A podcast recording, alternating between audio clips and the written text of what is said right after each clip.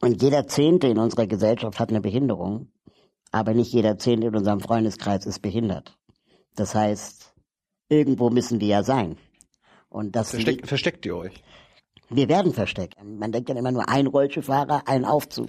Aber dass so ein Aufzug vielleicht auch äh, 50 Jahre hält und äh, dann vielleicht 1000 Menschen diesen Aufzug in der Zeit benutzen, das relativiert natürlich die Kosten auch wieder. Und, und könnt ihr auch von anderen, also genau, nicht behinderten Menschen sagen, genutzt. Also auch die Lehrer, die dann vielleicht 50 sind und nicht mehr jeden Tag in den vierten Stock laufen wollen, freuen sich dann auch, wenn es einen Aufzug gibt. Und ob ich arbeiten gehe oder RTL 2 gucke, ähm, wären wahrscheinlich auch die gleichen Kosten an Assistenz. Das heißt, es würde nichts ändern, wenn ich wenig oder viel arbeite.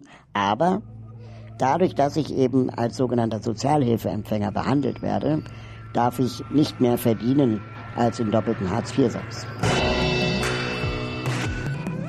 So, eine neue Folge Jung und Naiv. Wir sind in Berlin. Und wo sind wir hier? Bei den Sozialhelden. Und du bist einer davon. Ich bin einer der Gründer und äh, im Vorstand. Wer bist du? Mein Name ist Raul Krauthausen, komme eben aus Berlin und setze mich mit dem Verein Sozialhelden mit meinen Kollegen für die Rechte von Menschen mit Behinderung ein. Warum? Ähm, einmal natürlich, weil ich selber eine Behinderung habe und ähm, dann äh, glaube ich, weil ich äh, durch mein Studium und mein Wissen ähm, der Kommunikation äh, ähm, etwas beitragen kann, wie wir das Thema Inklusion und Barrierefreiheit in die Gesellschaft tragen können. Aber ich dachte, das ist jetzt alles schon perfekt heutzutage. Ja, das denkt man immer, wenn man äh, keine Behinderung hat, dass ja irgendwie die Busse rollstuhlgerecht sind und die Bordsteinkanten abgesenkt. Aber es gibt immer noch sehr, sehr starke institutionelle Diskriminierung von Menschen mit Behinderungen. Wie zum Beispiel, dass äh, ich nicht in jedes Café reinkomme, weil es Stufen oder Treppen am Eingang hat. Und ich auch als äh, Bürger gar keine Möglichkeit habe, die, das Café zu verklagen, dass ich nicht reinkomme wohingegen andere Länder wesentlich weiter sind. Oder aber, und das ist gerade das aktuelle Thema, dass wir in Deutschland kein Teilhabegesetz haben, ähm, weil es nämlich so ist, dass wir äh, Menschen mit Behinderung, die im Alltag auf Unterstützung angewiesen sind, ähm, die dann oft vom Sozialamt bezahlt wird, äh, nichts sparen dürfen und nicht äh, mehr als den doppelten Hartz-IV-Satz verdienen dürfen, egal wie, wie, wie viel wir arbeiten. Kommen wir gleich mal zu, aber erstmal kannst du mal kurz erklären, was ist institutionelle Diskriminierung? Ähm, zum Beispiel, wenn man äh, als Elternteil ein Kind mit Behinderung äh, bekommt oder als Eltern äh, Kinder mit Behinderung hat, ähm, sagen wir mal, das Schulamt oder die Ärzte, die Pädagogen einem ganz schnell raten, dass das Kind auf eine Sonderschule sollte und nicht auf eine Regelschule. Und äh, das ist immer ein sehr, sehr großer Kampf ist äh, für die Eltern oder auch für die Betroffenen selbst, ähm, am Leben teilzuhaben und nicht immer in diesen Sondereinrichtungen zu sein. Und So- Sonderschule, weil das Kind eine Behinderung hat. genau, weil es eine Behinderung hat, völlig egal welche, man steckt dann einfach alle zusammen. Sehbehinderung, Hörbehinderung. Genau, schlimmstenfalls ähm, landen die dann alle eben in einer Sonderschule. Und ähm, man hat äh, herausgefunden in den letzten Jahrzehnten, dass äh, sobald Kinder auf so einer Sonderschule sind, die Durchlässigkeit in eine Regelschule, ähm, je länger man auf diesen Einrichtungen ist, äh, immer niedriger wird. Das heißt, die, der, der, der Anschluss zur Gesellschaft wird äh, immer schwieriger und der Abstand immer größer vom zum Beispiel Bildungsniveau, aber auch vom, von der Wahrscheinlichkeit, einen Job zu erlangen oder ein Abitur machen zu können. Bist du dagegen, dass äh, zum Beispiel behinderte Kinder Kinder mit Behinderung, Schüler mit Behinderung separat unterrichtet werden? Genau, es geht darum, dass äh, wir fordern, dass äh, Kinder mit und ohne Behinderung die gleichen Erlebnisse machen und deswegen auch natürlich die gleichen Erlebnisräume haben sollten, äh, eben die gleichen Klassen besuchen. Ähm, weil wir passen momentan die Kinder der Schule an. Ne? Also wir sortieren die Kinder so ein, wie leistungsfähig sie sind. Dabei sollten wir eigentlich die Schule den Kindern anpassen. Aber woher weiß denn eine Schule oder ein Lehrer, ob du, obwohl du im, im Rollstuhl sitzt, weniger leistungsfähig bist, also bildungstechnisch als ein Kind, das keine Behinderung hat? Das weiß er eben nicht, aber er fängt an zu sortieren, bevor er es weiß. Weil du eine Behinderung hast. Weil ich eine Behinderung habe, genau. Macht überhaupt keinen Sinn. Also ich könnte ja als Rollstuhlfahrer genauso gut oder schlecht in der Schule sein wie du.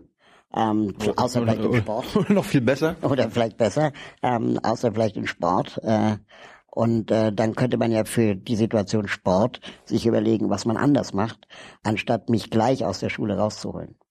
Wie war es denn bei dir? Bei mir war es so, dass ich bis zur fünften Klasse am Sportunterricht normal teilgenommen habe. Und als es dann, sagen wir mal, die Bälle härter wurden und die Punkte äh, wichtiger wurden, die man erzielt, ähm, wurde ich dann vom Sport befreit. Du warst bis zur fünften Klasse im Sportunterricht mit deinem Rollstuhl. Genau. Und dann Wie, haben wir wie, wie hat das funktioniert? Wir haben dann auf Rollbrettern äh, hin und her getobt. Also natürlich meine nicht behinderten Freunde haben mehr getobt als ich, aber ich war halt dabei. Und ich glaube, es geht halt darum, dabei zu sein und nicht ähm, woanders mit äh, anderen Exoten in einem Raum eingesperrt, mehr oder weniger. Wie war das denn? Also nachdem du dann nach der fünften Klasse wurde es denn getrennt. Wie war das für dich? Hast du das verstanden damals?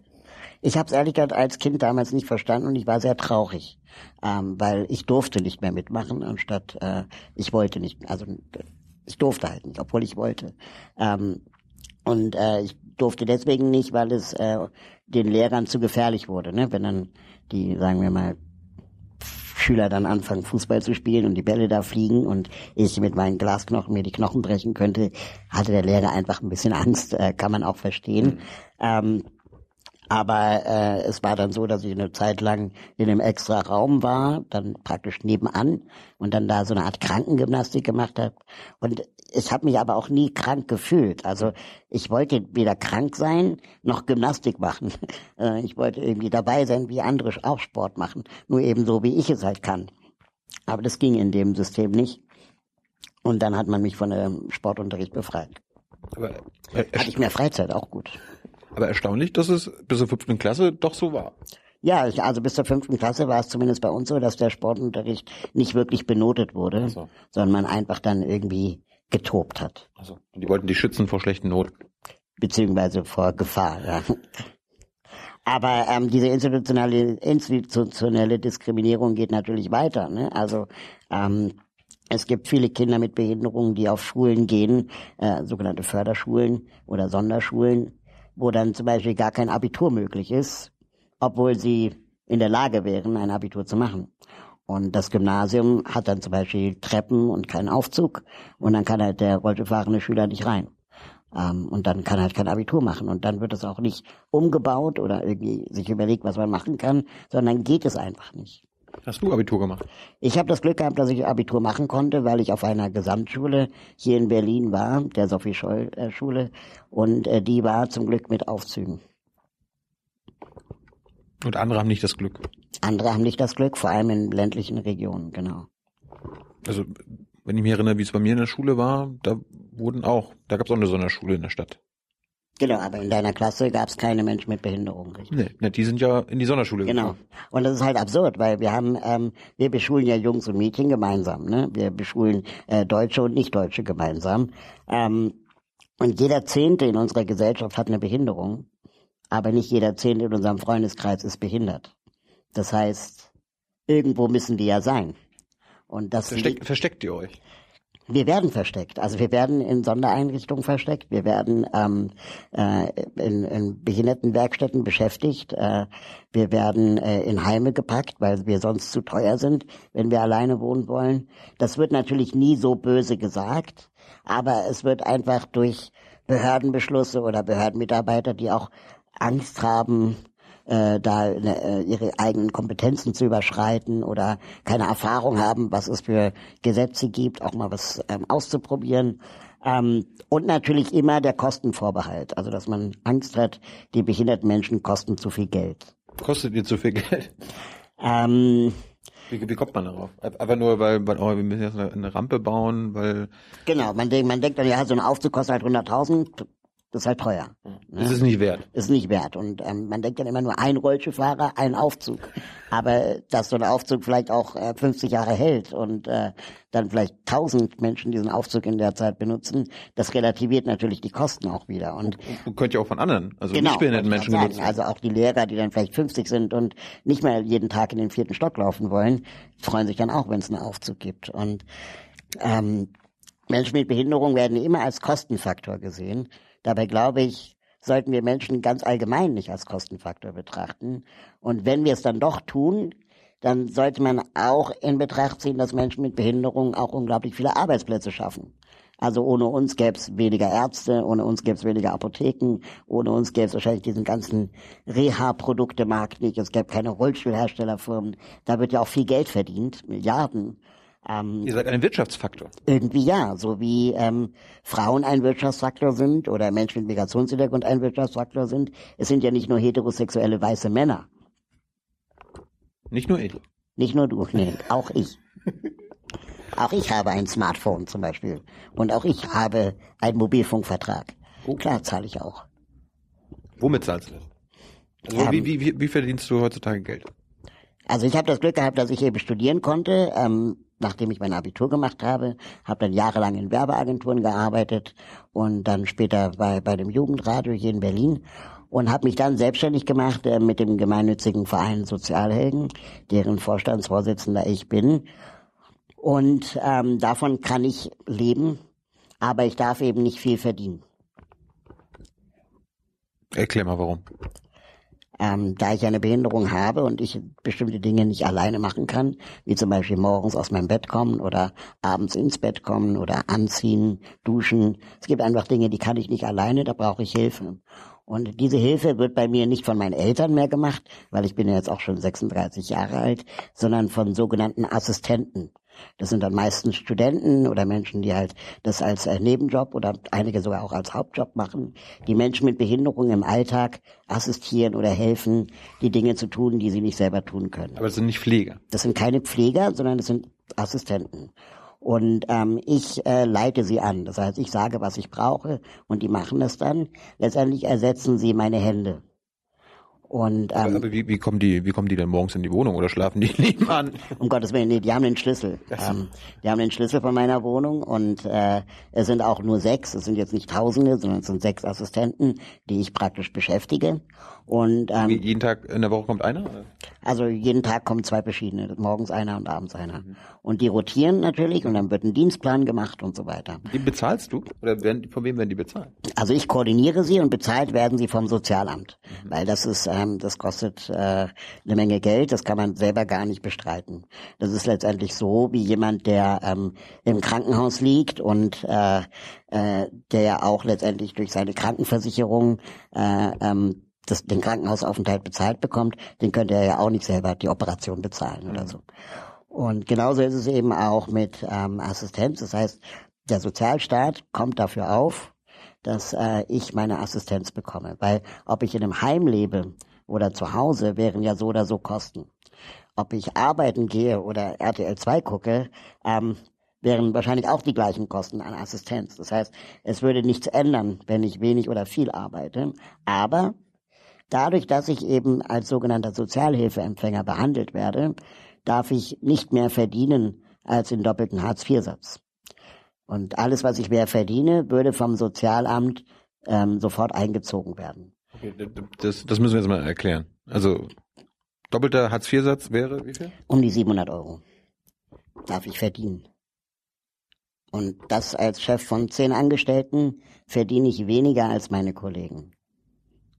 Aber du musst auch deine Miete, also die Miete übernimmt das Sozialamt. Nee, die Miete ähm, äh, kommt da noch oben drauf. Ähm, aber ich kann jetzt zum Beispiel äh, keine großen äh, Bausparverträge abschließen, keine Lebensversicherung abschließen, keine Rentenversicherung abschließen. Ähm, ich kann nicht sparen. Urlaub, also auf den Urlaub sparen wird extrem schwierig.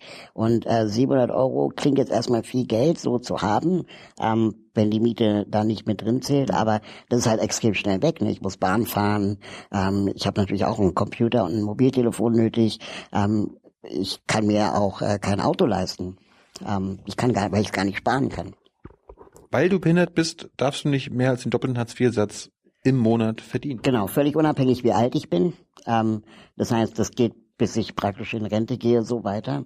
Und ich steuere auf Altersarmut zu, weil ich eben auch keine Rücklagen bilden kann, so wie du vielleicht.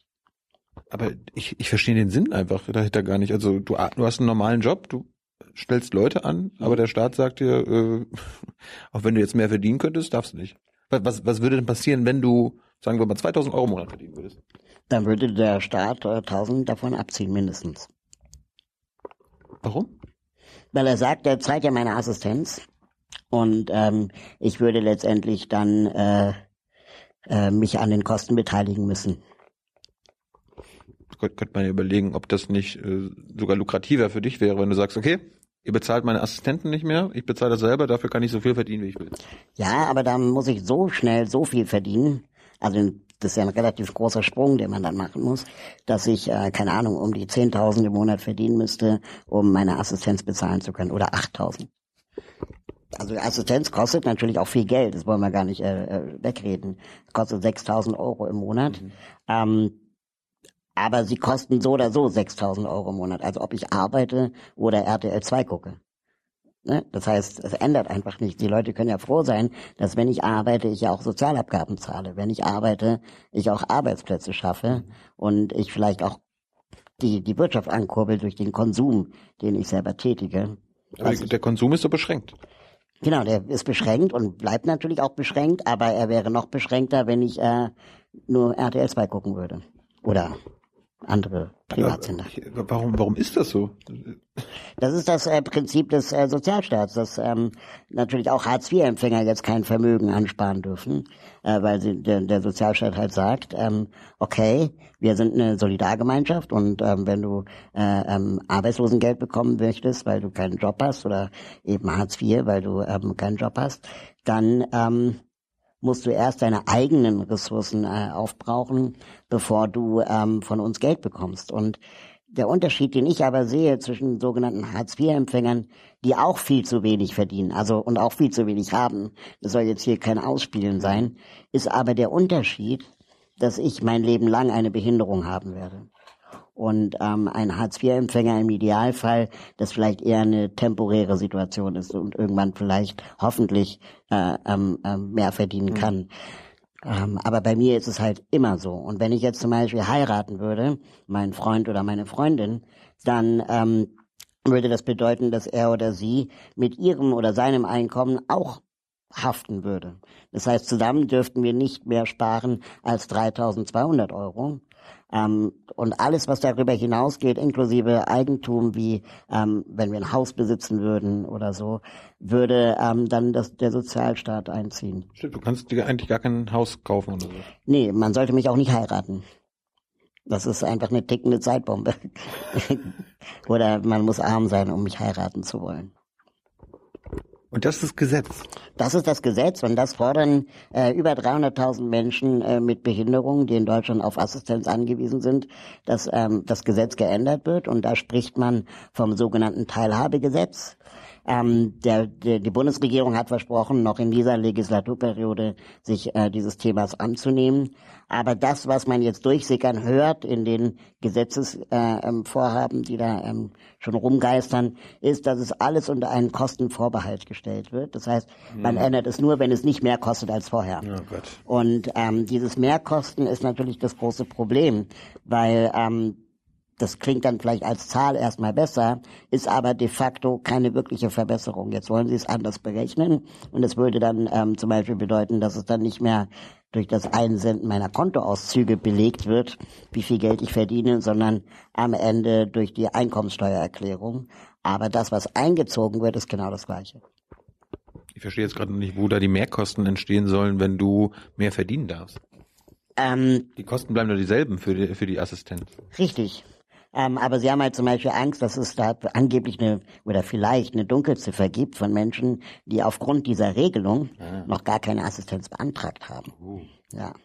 Und, ähm, Kennst du solche Menschen? Kannst du das kenne, bestätigen? Ich kenne persönlich solche Menschen nicht, ähm, weil es ich, ich, warte jetzt mal auf den Start, bis er das jetzt äh, ändert. Dann hol, dann, dann, dann hole ich mir die Hilfe, die ich brauche.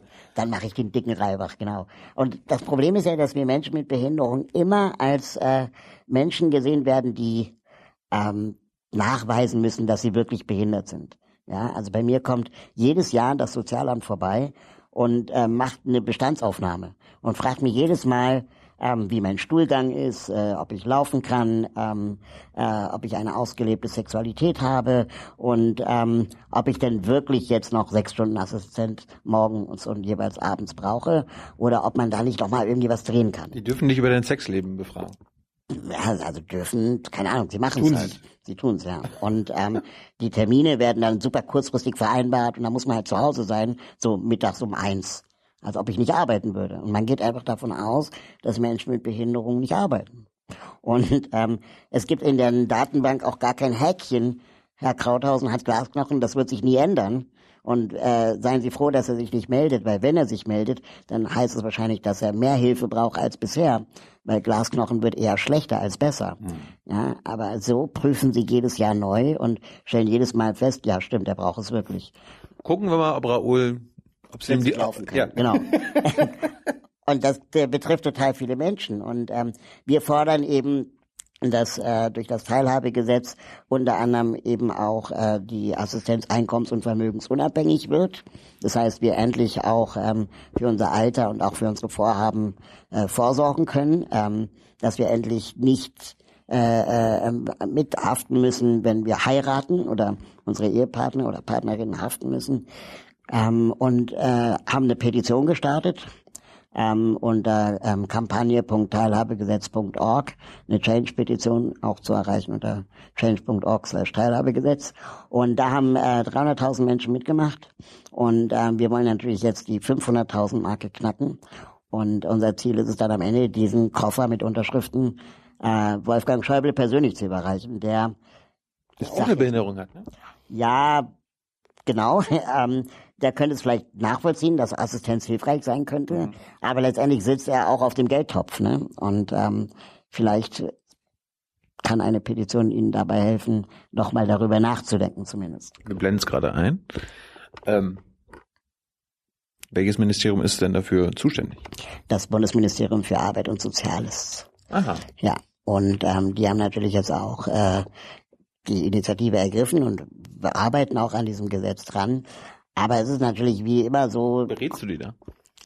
Also wir waren zweimal bei denen und haben einmal der Frau Nahles die 300.000 Unterschriften überreicht.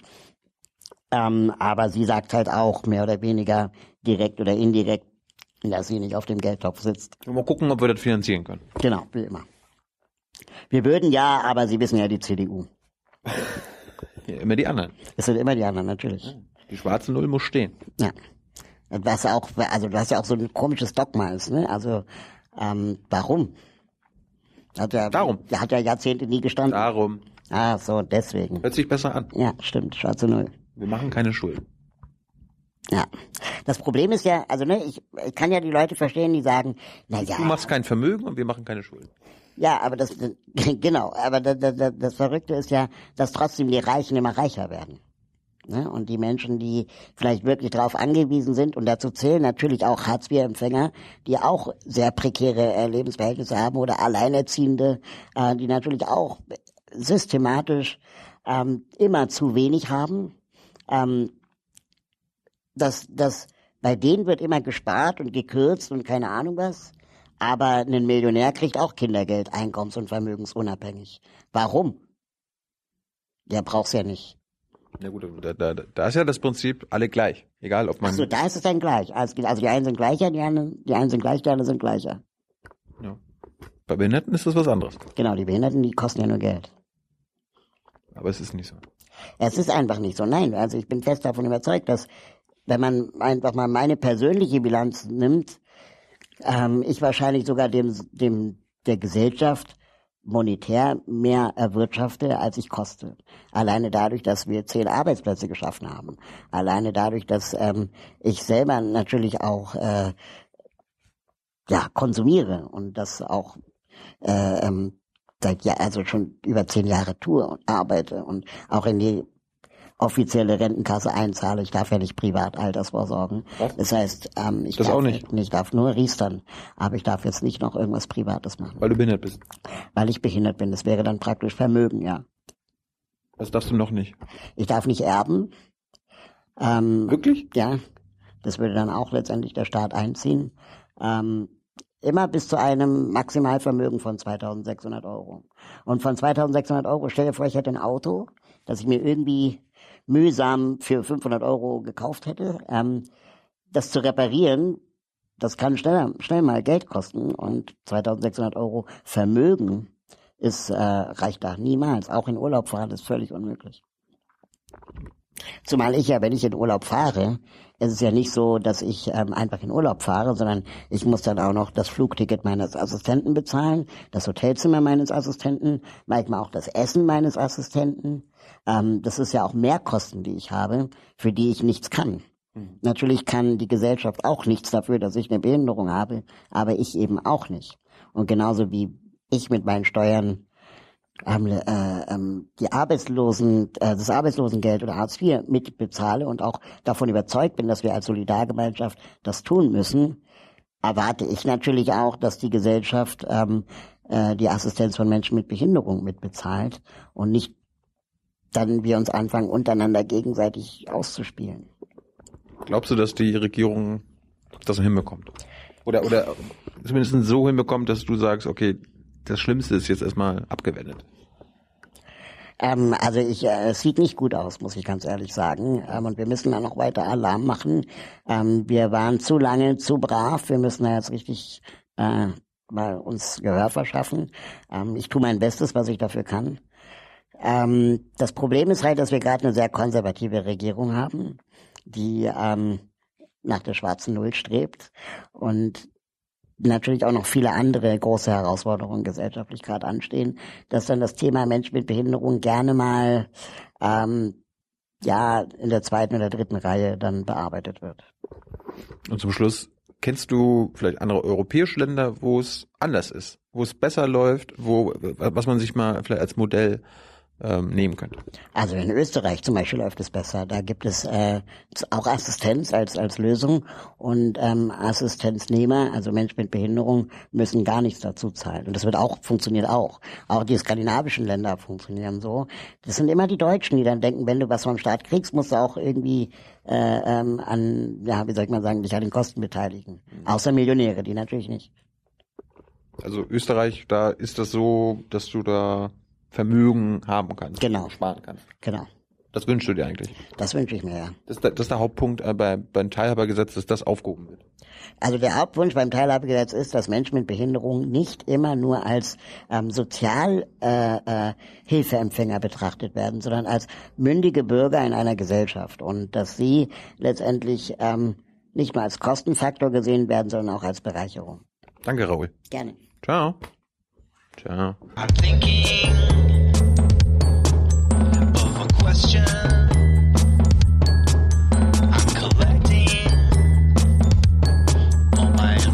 nation.